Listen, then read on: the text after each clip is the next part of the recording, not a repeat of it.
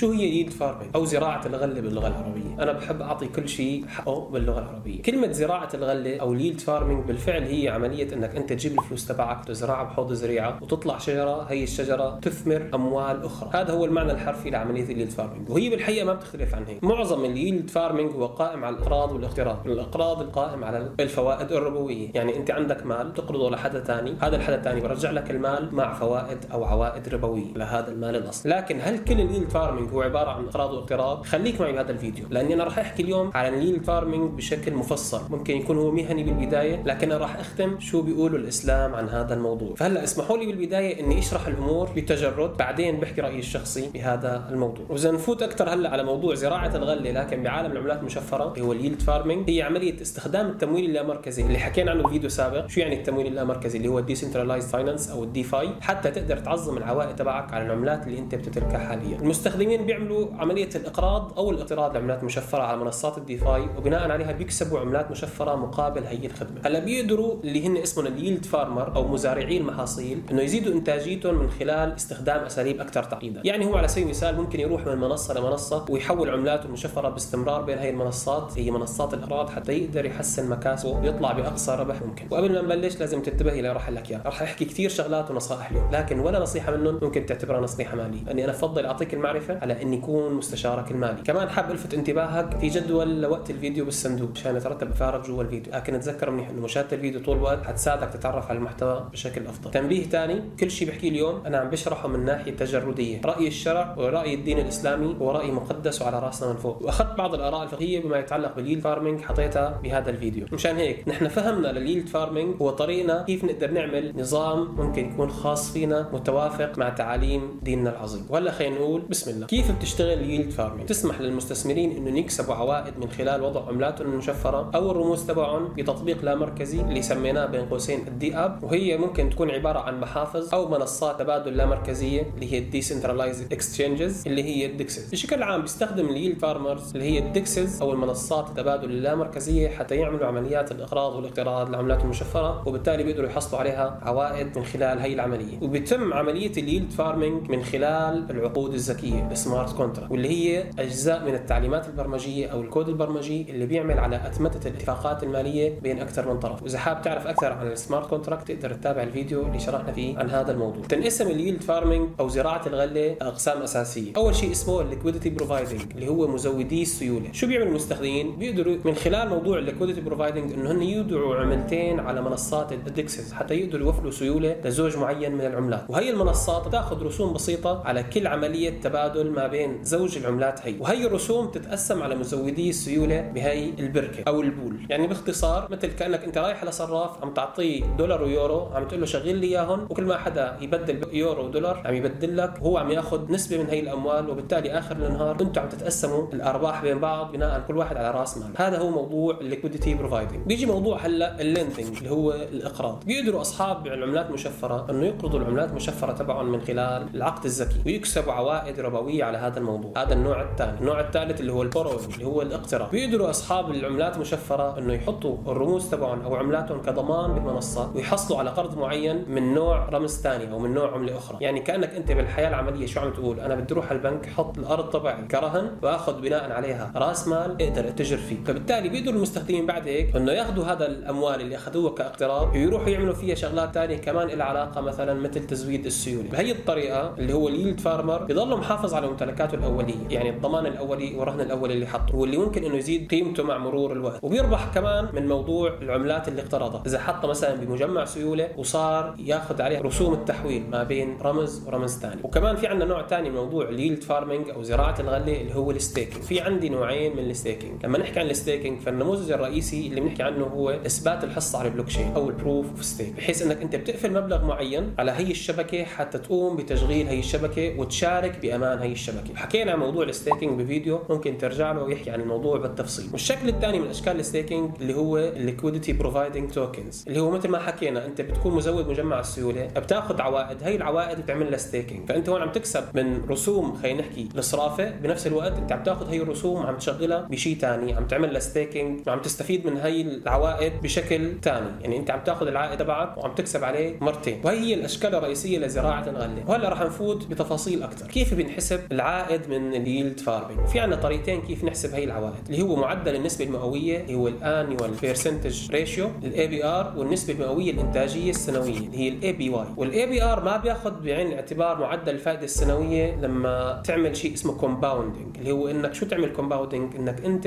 تعيد تستثمر المكاسب اللي حصلتها من خلال ال yield farming وتحسب عوائد هي المكاسب مع الناتج الكلي. لكن ال APY بيحسب لك هي الحسبة. لكن لازم تعرف شغلة إنه هي القياسات هي مجرد تقدير للعوائد السنوية. لأنه أحيانا حتى على فترة قصيرة ممكن تلاقي إنه هي الأرقام عم تختلف خلينا نعرف ليش. لأنه زراعة الغله بشكل عام هي صناعة تنافسية بشكل كبير سريعة وكل يوم تتغير مع تغير الحوافز اللي بتقدمها منصات ال DeFi. فمثلا إذا نجحت معك استراتيجية لزراعة الغله لفترة من الوقت حتلاقي إنه في كثير ناس إجوا ليستفيدوا من الطريقة اللي أنت عم تحقق فيها فلوس. وبالتالي العوائد الكبيرة اللي أنت كنت عم تحصلها بمكان معين حتتوزع على الجميع وبتلاقي عم تقل مع مرور الوقت. ونظرا لأنه ال APR وال APY تعتبر هي مقاييس standard وقديمة فصارت منصات ال DeFi صاروا يعملوا طريقة بحسابات الأرباح الخاصة فيهم. ممكن هي تكون الأرباح أو العوائد المتوقعه خلال هذا الأسبوع أو خلال هذا اليوم. وهي ممكن تكون أكثر منطقية بسبب مثل ما حكينا السرعة الهائلة اللي عم تصير بهي الصناعة. يعني أنت ما بتقول لحالك أنا خلال سنة بدي أستثمر بهي المنصة لأنه هلأ شفت أنا العوائد مثلا 70% فأنت بتحط أموالك بهي المنصة بتلاقي حالك بعد سنة إنه ممكن العوائد ما كانت 70%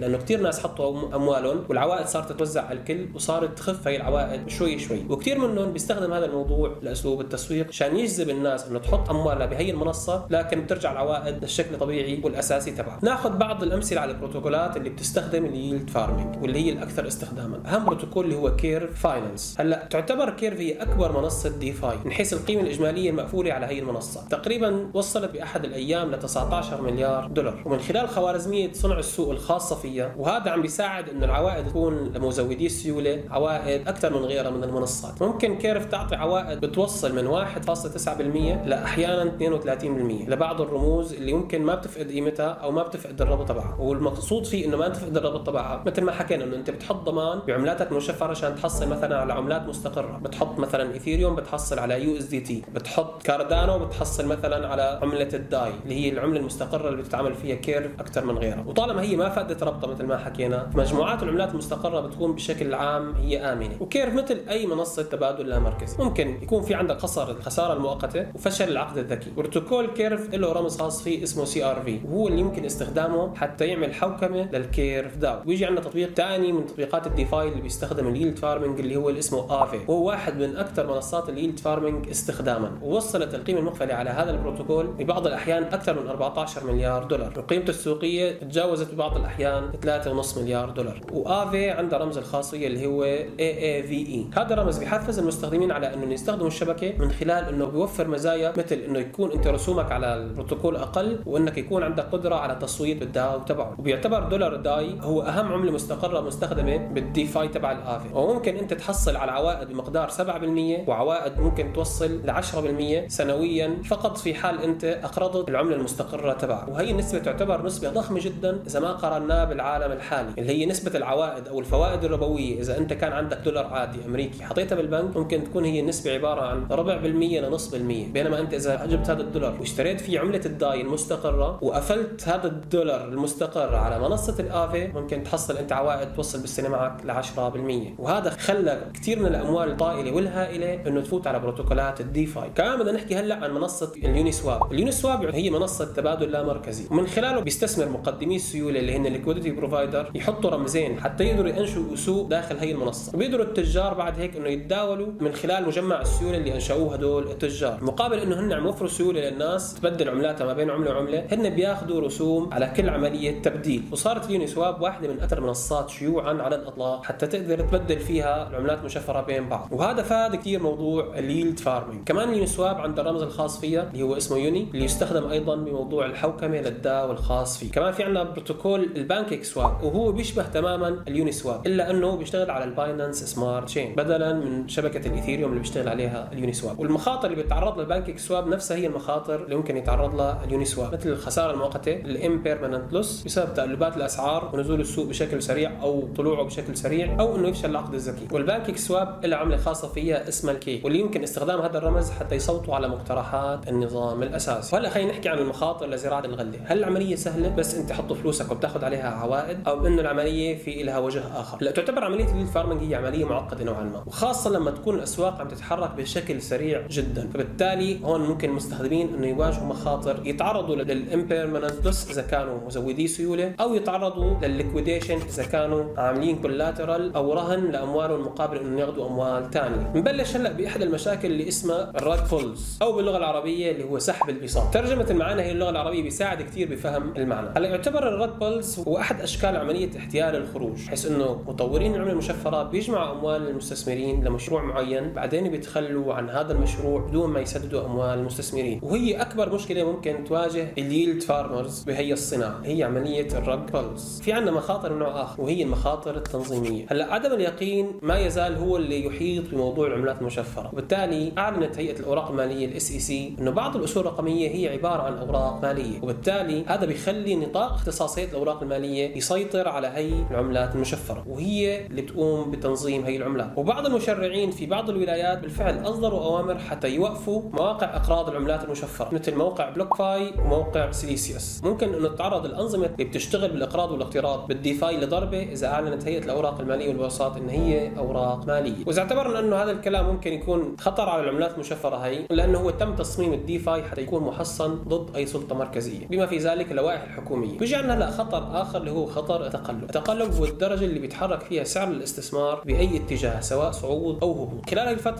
بيكونوا زراع الغله أو ال yield farmers عاملين lock للعملات تبعهم على هي المنصات وممكن تنخفض قيمتها خلال وقت الانخفاض. وهذا بشكل مخاطرة كبيرة بالنسبة لهدول ال farmers خاصة لما كل أسواق العملات المشفره تتعرض لنزول كبير. هن ما بيقدروا يعملوا شيء بالأموال اللي عاملين لها lock لأنه هي مقفلة ضمن العقد الذكي تبعه وسمعنا هلا كثير عن موضوع ال impermanent loss طب شو هي ال impermanent loss من اسمها هي الخسارة المؤقتة. خلال فترة التقلبات العالية ممكن إنه ال liquidity providers اللي هن مزودي السوق اللي حكينا عنهم إنه يتعرضوا لخسارة. لكن هي الخسارة هي خسارة غير دائمة أو مؤقتة. وهذا الشيء بيصير لما يتغير سعر الرمز المميز تجمع السيولة. وبالتالي بيؤدي لاحقا لتغيير نسبة الرمز ضمن مجمع السيولة هذا حتى يقدر يحقق الاستقرار ضمن هي البركة أو مجمع السيولة. خلينا ناخذ مثال بيوضح فكرة ال impermanent loss مثلا في عندي اليس حطت واحد إيثيريوم. كان سعر الإيثيريوم مثلا 2620 دولار. أو خلينا نرمز له كان 2720 عملة دولار مستقر اللي هو الداي. تمام؟ وخلينا نفترض إنه مجمع السيوله هذا عنده أليس وثلاثة ثانيين حاطين زوج من العملات المشفره اللي هو الايثيريوم مع عملة الداي. وكلياتهم حطوا نفس هذا المبلغ داخل هذا المجمع. وبالتالي صار داخل هذا المجمع في عندي 4 إيثيريوم و10480 دولار الداي المستقر يعني القيمة الإجمالية 20960 دولار. هلأ كل واحد من مزودي السيوله هدول عنده 25%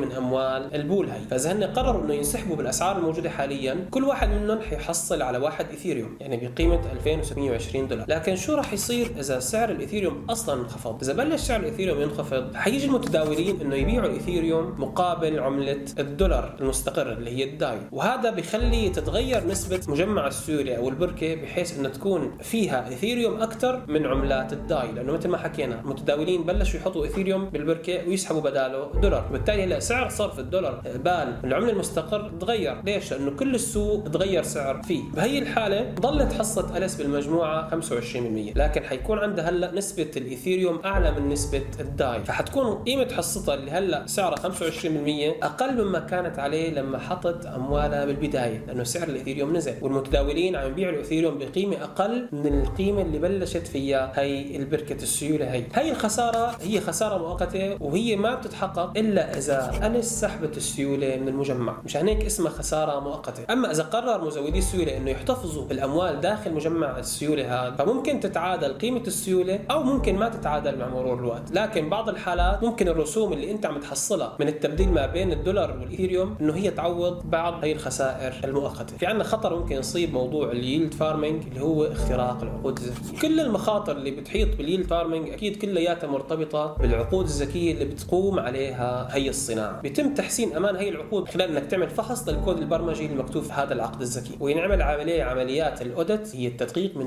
جهات خارجية. ومع هيك شفنا كثير عملات مشفرة عاملة audit من جهات خارجية وربما من أكثر من جهة وتعرض للعقد الذكي تبع الاختراق. مشان هيك كل مستخدمين ال DeFi لازم يعملوا البحث الخاص فيهم ويشتغلوا بشكل ممتاز حتى يقدروا يدوروا على المنصة المناسبة لأنهم يشتغلوا عليها. وإذا بدك تعرف كيف ممكن تعمل البحث الخاص فيك عن أي مشروع تقدر تشوف الفيديو اللي أنا عملته عن هذا الموضوع. هلا نجي لبعض الأسئلة اللي ممكن تنسال بموضوع ال yield farming. هل عملية ال yield farming مربحة؟ الجواب نعم. مع هيك هذا بيعتمد على على مقدار المال والجهد اللي انت ممكن تفكر باستثماره بهذا الموضوع. ممكن تكون بعض الاستراتيجيات هي عالية المخاطرة وبترجع عليك بعوائد كبيرة إلا أنها هي بتتطلب عموما إنك تكون فهمان منصات ال DeFi بشكل شامل وكامل والبروتوكولات اللي بتشتغل عليها حتى تكون أكثر فاعلية. وإذا كنت عم تدور على طريقة لتحقق شيء اسمه ال passive income اللي هو مثل كأنه أنت عندك شقة وعم يجيك لها أجارة يعني ما في مخاطرة بدون ما إنك تستثمر كثير من الأموال فأنت حاول تحط أموالك أو عملاتك المشفرة بمنصة أو مجمع سيوله صار له فترة من الزمن يعني وقت صار له سنوات شغال بدون ما يتعرض لاختراق أو إنه هو تعرض لاختراق وصلحه أو تعرض لاختراق وتم تعويض هدول الناس اللي تضرروا ساعتها أنت بتعرف إنه هذا البروتوكول هو جدير بالثقة إنك أنت تشتغل معه. بعد ما أنت تكون هذا الأساس تقدر تنقل لإستثمارات ثانية وتشتري عملات مشفره ثانية تستثمرها بهي الطريقة. هل ال yield farming في لها مخاطر؟ هلا ال yield farming حكينا إنه هي في لها بعض المخاطر اللي لازم المستثمرين إنه يفهموها قبل ما يبلشوا مثل عمليات الاحتيال والقرصنة ال impermanent loss بسبب تقلبات الأسعار. وتتمثل الخطوة الأولى لاي شخص إنه بده يستخدم ال DeFi إنه يبحث عن الأنظمة الأساسية الأكثر موثوقية وأكثر اختبارا مع مرور الوقت حتى يعرف مين هو ال DApp المناسب والآمن اللي يشتغل عليه. هلأ بيجي السؤال الأهم. هل ال yield farming أصلا حلال؟ هلأ لما نحكي عن موضوع ال yield farming أخذنا موضوع ال staking اللي هو مثل ما حكينا البلوكشين القائم على ال proof of stake فيعتبر بشكل عام هو حلال. أما إذا رحنا لأنواع ثالثة ثانية مثل ال liquidity providing أو الإقراض والإقتراض ال lending وال borrowing فهون العوائد حتكون مشكوك فيها أو حتى هي حرام بالأصل. يعتبر ال proof of stake بشكل عام حلال لأنك أنت عم توفر الأمان لهي الشبكة. على فرض أصلا إنه الشبكة اللي نحن شغالين عليها هي غير مخصصة لأنها تكون شبكة إقراض واقتراض أو أنشطة بالأصل هي محرم. فأنت لما تعمل staking وتأخذ عوائد على ال staking فأنت هون أمورك بالسليم. ومشان تأخذ الحكم الشرعي تقدر تتابع رابط الفتوى اللي أنا حاطه بصندوق الوصف. وهلأ بنجي للنوع الثاني من العوائد اللي هو العائد من مجمعات السيولة liquidity providing ممكن يكون حلال طالما إنه مجمع السيوله هذا نفسه. ما استخدم أموالك اللي حاطة بمجمع السيوله بعمليات محرمة. مثل إقراض الأموال للناس الثانيين وياخذ فائدة بناء على هذا الموضوع ويطلع لك أنت أرباح من الإقراض هذا من خلال مجمع السيوله اللي أنت حطيت فلوسك فيه ولازم المسلم بشكل عام قبل ما يعمل staking بأي مكان يعرف العوائد تبع هذا البروتوكول كيف عم يتم تحصيلها هل عم يتم تحصيلها من خلال إنه هن يمسكوا أموال هدول الناس ويقرضوهم بناء عليها ياخذوا هي العوائد يعطوها لهدول الناس أم إنه الأموال اللي عم تزود فيها انت السيولة هي عم يتم استخدامها بشكل شرعي. والمقصود فيه بشكل شرعي انك انت ما عم تفوت بأنشطة الأقراض والاقتراض. انت فقط مثلا ماشي بموضوع liquidity provider على مجمع سيولة عم يتم عليه عمليات تبادل ما بين عملة وعملة والمجمع السوري عم ياخذ عمولة بناء على هي الخدمة. وبالتالي انت هون ما فتت موضوع الأقراض والاقتراض واللي هو يعتبر حلال أيضا ضمن الفتوى اللي موجود رابطها بالوصف. أما نحكي عن موضوع كسب عائد من خلال الأقراض والاقتراض هذا ما في خلاف عليه بين العلماء إنه هو حرام تماما. والهدف من معظم مشاريع ال DeFi إن هي تعمل عقود إقراض واقتراض حتى تسمح للمقرض إنه هو يكسب المال من خلال الفوائد الربوية. ومع هيك هذا الشيء يمكن يتغير مع مرور الوقت إذا تم إنشاء عقود إقراض واقتراض بموجب أدوات استثمار التمويل الإسلامي مثل المرابحة مثلا أو غيرها من المبادئ التوجيهية المتوافقة مع الشريعة الإسلامية. وهون بيجي دورك يا أيها المبرمج اللي بتشتغل على تكنولوجيا البلوكشين وبتعرف بتكنولوجيا ال smart contract إنك تعمل مشروع مثل هيك. شيء DeFi قائم على موضوع المرابحة إقراض واقتراض لكنه ضمن مبدأ وتوجيهات الإسلام العظيم. وهلأ وصلنا للكلمة الأخيرة. اكتشفنا إنه في عندنا أنواع كثيره واستراتيجيات مختلفة لتستخدمها بموضوع ال yield farming مع اعترافنا إنه في اختلافات ما بين هي الأساليب فإذا أنت كان عندك نية إنك تدخل لعالم ال yield farming فيجب عليك اولا إنك أنت تعرف كيف تشتغل على هي المنصات المختلفة اللي بتقدم هذا النوع من الاستثمار. وتأكدك إنه هي متوافقة مع مبادئ الإسلام العظيم. لازم تأخذ بعين الاعتبار إنك إذا أنت ما عم تفهم شو عم تعمل فبالتالي أنت من المحتمل إنك أنت حتخسر فلوسك. تذكر إنه استراتيجيات ال yield farming الأكثر إنتاجية هي أيضا الاستراتيجيات الأكثر تعقيدا وهي اللي بيسويها المستخدمين المتقدمين. والموضوع مو بس إنك تشتري عمله مشفرة. لما حدا مشهور يحكي عن هذا الموضوع على التويتر أو بمكان ثاني لكن في عندك مجموعة كبيرة من الاحتمالات تقدر تكسب أموالك بشكل مشروع وآمن. لازم تكون مستعد لهذا الشيء ولازم تعمل البحث الخاص فيك حتى تقدر تختار المشروع اللي بيناسبك. هيك وصلنا لنهايه الفيديو. شوفكم في أمان الله والسلام عليكم.